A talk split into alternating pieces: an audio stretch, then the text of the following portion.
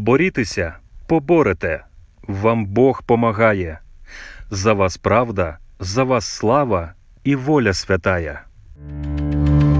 Сьогодні ми поспілкуємося про особу, яка не потребує представлення, про кобзаря, який бачив те, чого не помічали інші, про пророка, який не втратив актуальність, про генія, якому не чужим було усе людське. Спілкуємося про Тараса Григоровича Шевченка. У 1814 році Тарас Шевченко народився на Черкащині у сім'ї кріпаків. У 1831-му Шевченко їде до Петербурга навчатися живопису. У 1838-му відбувається викуп Шевченка з кріпацтва. В 40-му виходить його перше видання Кобзар. В 47-му, 57-му Шевченко відбуває заслання. В 61-му смерть Кобзаря та перепоховання його в Україні. Про Тараса Шевченка спілкуємося з Іриною Фаріон, це доктор філологічних наук, професор Львівської політехніки. Пані Ірино, вітання вам. Вітаю, слава Україні! Героям слава! І ви завжди, коли говорите про Шевченка, ви наводите вірш Івана Драча, який починається такою фразою: Скиньте Шевченка шапку та отого дурного кожуха. І ще там є такі слова, які я теж вибрав. Йому було перед смертю всього лиш 47. А то підробили діда і шкультигаєте з ним. Цей образ діда, образ діда, який в нас вкоренився, це образ ще з тих часів. Можливо, саме тоді люди собі так уявляли того кобзаря, бо їм так було легше, людина, яка збідована долею, і люди бачили його ближчим до себе. Тому що, можливо, якби писав академік, і люди уявляли собі академіка, можливо, не було би того ефекту. Чи все-таки оцей образ діда в кожусі це образ радянської пропаганди для того, щоб, можливо, в деякій мірі навіть применшити якісь такі більш елітарні досягнення Шевченка? Яким має бути Шевченко сьогодні в нашому уявленні? Яким ми маємо його собі зараз уявляти? Дуже цікаве, глибоке і широчезне запитання. Але той самий драч, подаруємо йому таку метафору, що скиньте Шевченка шапкою того дурного кожуха. Це все одно, що ви зараз би мені сказали, Фаріон, зніми свою маринарку і вберися, наприклад, футболку. Так? Це метафора. Від Івана Драча, поетові, ми можемо подарувати все. Крім хіба того, що драч е, проголошував наш безядерний статус відповідно до декларації про незалежність, того ми подарувати не можемо. Е, е, Шевченко купив собі того кожуха. Шевченко купив собі ту шапку. То була мода така. Ми з вами модно вдягаємося, модно вдягаємося. Це був його час. І він володарював не лише не лише в своєму часові, він володарює понад часом, бо 162 роки його немає. Ми з вами сидимо в розкішній студії, про нього говоримо, не про будь-кого. Тому не сприймаємо це буквально, що сказав драч, а не перевдягаємо Шевченка, не вдягаємо його сьогодні в кросовки, в Гучі, чи як це називаються, ці ці з капюшонами сорочки, навіть не можу цього запам'ятати. Не треба. До речі, він не носив вишиванки, він зав'язував собі під своєю артистичною шиєю фантастичну атласову кокарду. Ви би також зараз мали файний вигляд в тому, якби ви так зробили. Ви історик, тобто ви розумієте, що текст це передусім контекст. І Шевченка не можна виривати з контексту і пристосовувати до себе. Просто треба дуже добре знати творчість, наприклад, Івана Драча, і дуже добре треба знати творчість Шевченка. А позаяк ми живемо в період кліпової свідомості, коли люди не мають часу е, глибинно вростати. А оце як у телефоні гортати сторінки, е, то ми візуалізуємо собі е, кожух і шапку, як скажімо, зі старістю, що абсолютно не відповідає дійсності. 47 років це дуже молодий чоловік. Але чоловік е, страшенно розтерзаний і знищений неволею, тому що 10 років на Косаралі на півострові Мангешлак Е, це вам е, ну не шубу в щось заправляти. Солдатський корпус, в якому перебував Тарас Шевченко, мав ротацію кожних три місяці, отак як мають наші воїни, ротацію, щоб психологічно і фізично витримувати. А він фізично, ми говоримо про його вік, ви на цьому наголосили. А він фізично настільки був сильний, як типовий український чоловік, тому що немає сильніших в світі чоловіків ніж українські. Він настільки був сильний, що витримав без ротації на півострові Монгошлак сім років. Але там він заробив собі е, серцеву недостатність, там він заробив е, цингу, е, там у нього випали зуби, випало волосся, там він страшенно схуд, так що його складно було пізнати, коли він приїхав, маючи всього на всього 43 роки. Що таке 43 роки для чоловіка і для жінки? Ну, це для жінки це, це розквіт троянди. Для чоловіка це навіть не гладіолус, я не знаю. Це, на мою думку, ну, взагалі ще й майже пролісок. Це тільки все починається. Тобто, треба собі оці часові е, рамки Тараса Шевченка екстраполювати в своє життя. І тоді, знаєте, що ми зрозуміємо? Ми зрозуміємо, Боже мій, скільки ж він зробив, і скільки творів насправді Шевченка не дійшло до нас, і що сила Шевченка полягає, на мою думку, у трьох речах: це ідея, це мова і характер. От, власне, характер це те третє, у чому. Е, відомі люди в українському просторі і історичному, і культурному, і науковому програють. А Шевченко виграв, тому що він мав характер, він був дуже впертий, і це можна навіть е, проаналізувати на основі ну дуже важливого е, моменту в житті кожної людини одруження. Коли йому казали, лишися тої лекери, бо то є дурнувате і всяке таке інше. То він казав, наби якби батько мертвий став з домовини і сказав мені, щоб я її лишився, то я її не лишуся. Але він такий і лишився, але з власних міркувань, а не тому, що йому хтось це казав. Оце той український характер, який дає нам сьогодні мотивацію і силу боротися зі звіром, який сильніший від нас е, кількісно і збройно значно. А ви сказали про те, що Шевченко був сильний фізично, угу. і говорили про те, що в нього був сильний характер. Шевченка відправили в заслання за Ніколая І, а потім, коли Ніколай помер, прийшов до влади Олександр І. І коли приходить новий імператор там в Російській імперії, то багатьох політичних в'язнів він би мав відпустити на волю. І Шевченко теж на це очікував. І навіть в нього є такі така цитата. Він відреагував так ну словами, коли його не відпустили. Я близький був до відчаю. Так мене приголомшила ця безнадійна звістка, близький до відчаю. У його житті таких ситуацій було дуже багато. Чому він не зламався? Чому він не здався в ті моменти депресії, відчаю, якимось таким емоційним переживанням? Дякую. Ну, перше, Олександр не міг підписати йому амністію, скажімо так, нашими словами, тому що він персонально образив його е, батька і його матір.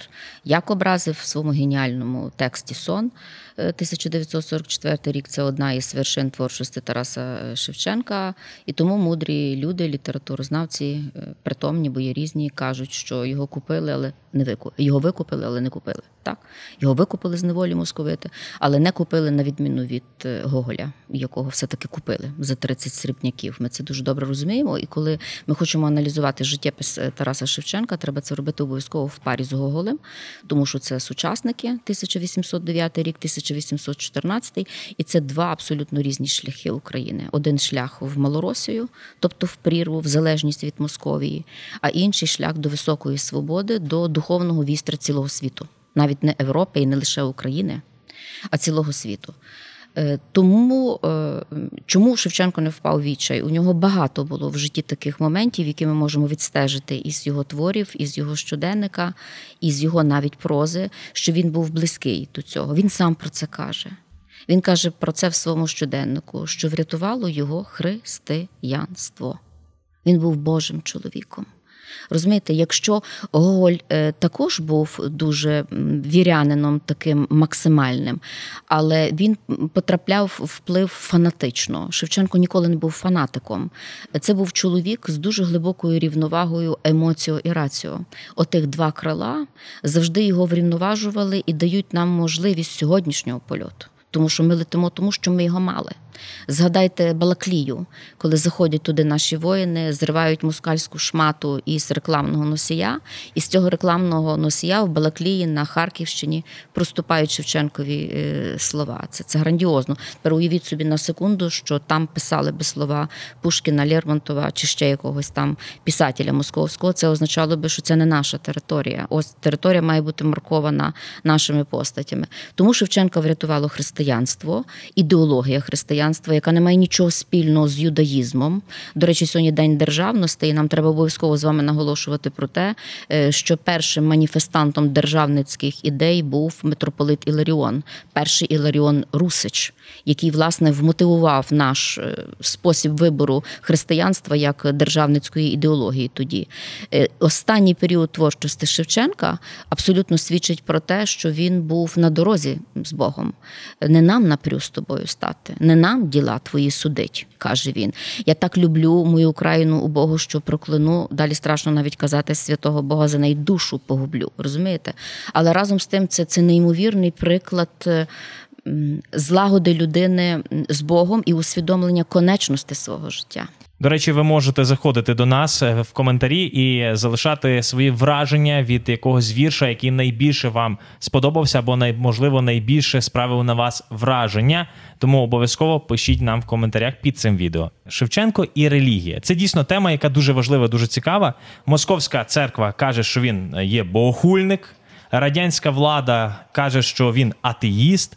Але, от, наприклад, Василь Липківський, український митрополит, перший митрополит Української автокефальної православної церкви, він навпаки, він Шевченкові слова, Шевченкові цитати, він використовував у своїх проповідях і казав, що вони є дуже духовні. Шевченкова поезія дуже духовна. А далі є таке дослідження від українського вченого і митрополита в Канаді Івана Огієнка. Він проаналізував твори Шевченка і сказав такий висновок. Далі цитата. Хто глибоко і по-синівськи любить Бога як рідного батька, той часом і поводиться з ним як зо своїм батьком. Бог для Шевченка батько, і то батько рідний. Так, яким насправді було відношення Шевченка або не відношення, а спілкування з Богом в його творчості і в його е, ідеях? Дякую вам за це запитання і дякую за те, що ви процитували Іларіона, але Іларіона Івана Огієнка, який, коли прийняв Чернечий сан, то також став Іларіоном. Е, І Огієнко найточніше висловився про це. І Огієнко створив унікальну працю, яка називається Конкордація спадщини Шевченка. Е, Тобто, це коли кожне слово його поетичної прозової спадщини виведене як окремий е, елемент. І з огляду на цю конкордацію, яку він робив руками без компа, потім це робив інститут канадійських студій, здається, через комп'ютер. Це 18 тисяч лексичних одиниць. І власне Іван Огієнко порахував, скільки які слова Тарас Григорович вживає найчастіше. Так Бог там посідає перше місце. Тобто е, Шевченко емоційна людина. Шевченко це людина надпотужного емоційного інтелекту. Тому його взаємини з Богом мали власне такий нерівний характер, як сина з батьком. Не завжди син буде слухати батька, правда? Я також не завжди тата слухала, але він для мене є святий. То він каже: не нам напрю з тобою стати, то я прокляну святого Бога. Тобто він, крім того, це людина, яка дуже добре знала Біблію.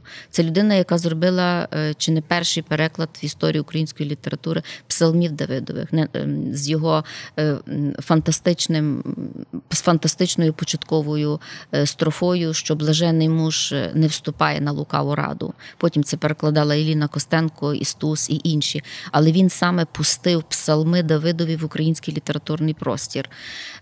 Він мав такі стосунки з Господом, як зрештою має їх в основному українська нація. Мені взагалі здається, що ми сильні передусім тому, що маємо Бога в серці. От він, власне, такий і був. Одним з друзів Шевченка був Євген Гребінка, і саме він допомагав видавати перше видання Кобзаря. І вони дійсно дружили. Вони з Гребінкою були такими близькими поглядами до одного моменту. Потім них трошки погляди почали розходитися, коли Гребінка е, написав в своїй поемі прославлення Хмельницькому і написав такі слова: у ніг царя московського склав свої гетьманські клейноди, і щастя пряме вказав Україні із родів уроди.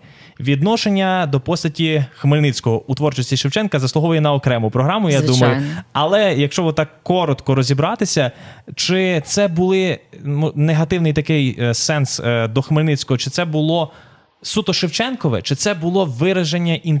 таких поглядів тодішнього українського суспільства? Бо до Мазепи Шевченко приязно говорить, хоча тоді Мазепа в церквою та й зараз московською під анафемою знаходився. Угу. Ну, Шевченко революціонер за духом, і ви дуже слушно сказали, що тодішній час, час повного поневолення України, е, створював підґрунтя для категоричного заперечення цього часу. І Богдан Хмельницький, який тоді в уявленні е, Московії був творцем Переяславської ради чи співтворцем, е, начебто е, створював спільну спілку московитів і українців. Звісно, що Шевченко, сприймаючи цю московську риторику, яка була повсюдна, реагував на це протестно. Очевидно, не знаючи цілої низки історичних обставин, що Богдан Хмельницький відразу ж відійшов від тих угод, які були абсолютно ситуативними, які мали військовий характер винятково, і наголосимо на тому, що саме Польща штовхала Україну в обійми Московії, тому поляки мали би дуже уважно вивчити наші взаємини, перш ніж якісь претензії до нас виставляти у плані волинської трагедії, так би мовити. Е, Тому е, простимо Шевченку від таку оцінку Богдана Хмельницького, якби то ти Богдане п'яний тепер на Україну глянув. Якби була б знала, то в колисці задушила під серцем приспала. Е, Очевидно, Тарас Шевченко не знав, що е, Богдан Хмельницький відразу намагався укласти Радноцьку угоду із Карлом е, X, і тоді спрацювала дивовижна обставина, коли Богдан Хмельницький назвав себе гетьманом не лише двох берегів Дніпра. Що Шевченко дуже добре усвідомлював, коли приїхав досліджувати архітектурні археологічні пам'ятки до Почаєва нашого і замальовувати Почаєв. А він е, гетьман і Червоної Руси, тобто Галичина. На що Карл X сказав тоді це війна з Польщею. І тоді Хмельницький сказав сакраментальну фразу, яка для Шевченка є матрицею. Усієї його творчості. Е, Богдан Хмельницький сказав, що межі моєї держави це межі моєї мови. Отже, я гетьман лівого правого берега Дніпра і Червоної Руси. Е, Тому сприймаємо це як суб'єктивна оцінка Шевченка, яка підсвічує нашу історію і яка не понижує ролі ні Шевченка, ні Богдана Хмельницького. Шевченко мав право на таку суб'єктивну оцінку. У 1846 році виникла організація Кирило-Мефодіївське братство, і Шевченко став учасником цієї організації, учасником організації Кирило-Мефодіївське братство. Хоча, коли його арештовували і відправляли в заслання, то не довели російська московська поліція тоді не довела, що він був учасником, і відправили його за його листи. Але власне ця організація об'єднала українську інтелігенцію. Туди неї входили дуже відомі на той час українські е, особистості, але братчики казали так про створення союзу слов'янських народів, а Шевченко хотів вільної України. Організація виступала за мирний ненасильницький шлях, а Шевченко брав участь е, в своїх таких поглядах. Він значно був радикальнішим. Чому ж тоді Шевченко тримався братства, а братство трималося Шевченка? Ну, кого він мав триматися? Він був самотнім маяком, який блимав у тому темному морі українського федералізму чи автономізму. Ми ж з вами розуміємо, що усе 18 століття, це, як казав Євген Маланюк, це ліквідаційне темпо усіх державницьких інституцій України. А е, Тарас Шевченко це початок 19 століття. Е, Тобто е, за плечима нація, яка на ментальному рівні відмовилася від власної самостійності. Це катастрофа. І ось на хвилі відмови від цієї самостійності, коли козаки козачками стали, і власне Тарас Шевченко також, коли козачки козачками стали, коли е, українська старшина одворянилася, а що означає стати дворянами? Це стати дворнягами, це стати псами при дворі Екатерини II і всіх тих інших тварюк. Тобто ментально було дуже складно на початку 19 століття усвідомлювати, що ми колись були великою державою. Так, от я вам дуже дякую за це запитання, тому що воно найбільшою мірою підсвічує постать Шевченка. Це запитання дає відповідь на те, е, що він був понад часом. Він не вписувався в жодну політичну доктрину того часу. Тоді, коли в цю доктрину приспокійно вписувався Костомаров, видатний історик, хоч ну не будемо аналізувати його праці. В цю доктрину вписувався його дуже близький друг, який над його тілом е, е, таку промову виголосив, що вона просто сьогодні е, до сліз проймає і показує, які це були тісні взаємини. Я маю на увазі Пантелеймона Куліша, який писав книжу про воссоєдінення Малоросії з Росією у трьох томах, від чого можна вмерти, читаючи сьогодні. Шевченко таких дурниць не писав. Чому? Тому що він мав характер. Це по-перше, і по-друге, знаєте, я коли аналізую його спадщину, а мені завжди мало читати про нього і читати його.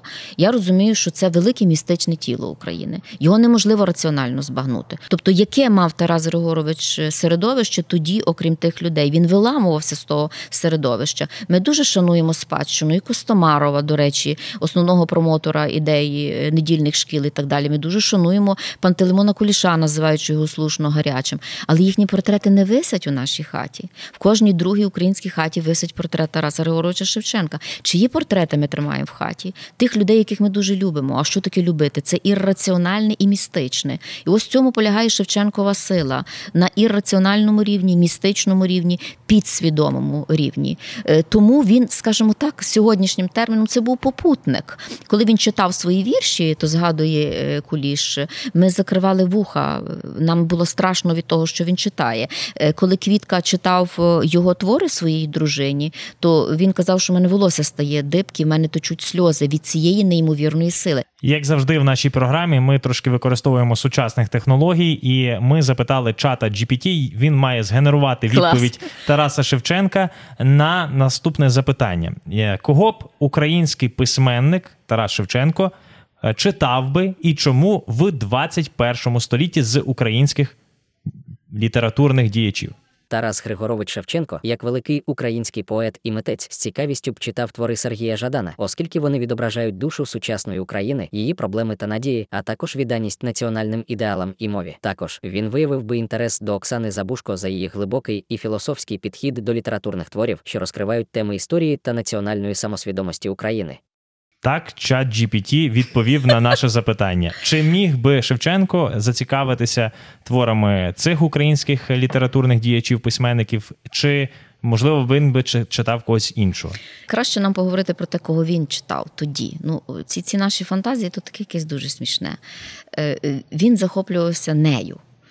Тою нею, який він найбільше всього подарував е, Марію Вілінською. Тобто Марко Овчок, ми коли з вами сідали. Та нею, ліфту. нею, нею всі захоплювалися. І Пантелеймон. Куліш Та то щось було всі. таке. Ну, щось було в тій пані. Ну, прекрасно. Це ж без захоплень немає життя. Він і Біблію їй подарував. Ми про Біблію сьогодні багато з вами говоримо, тому що це книга про все. Це книга, яка дає відповідь абсолютно на всі запитання, якщо ти вмієш читати, звичайно.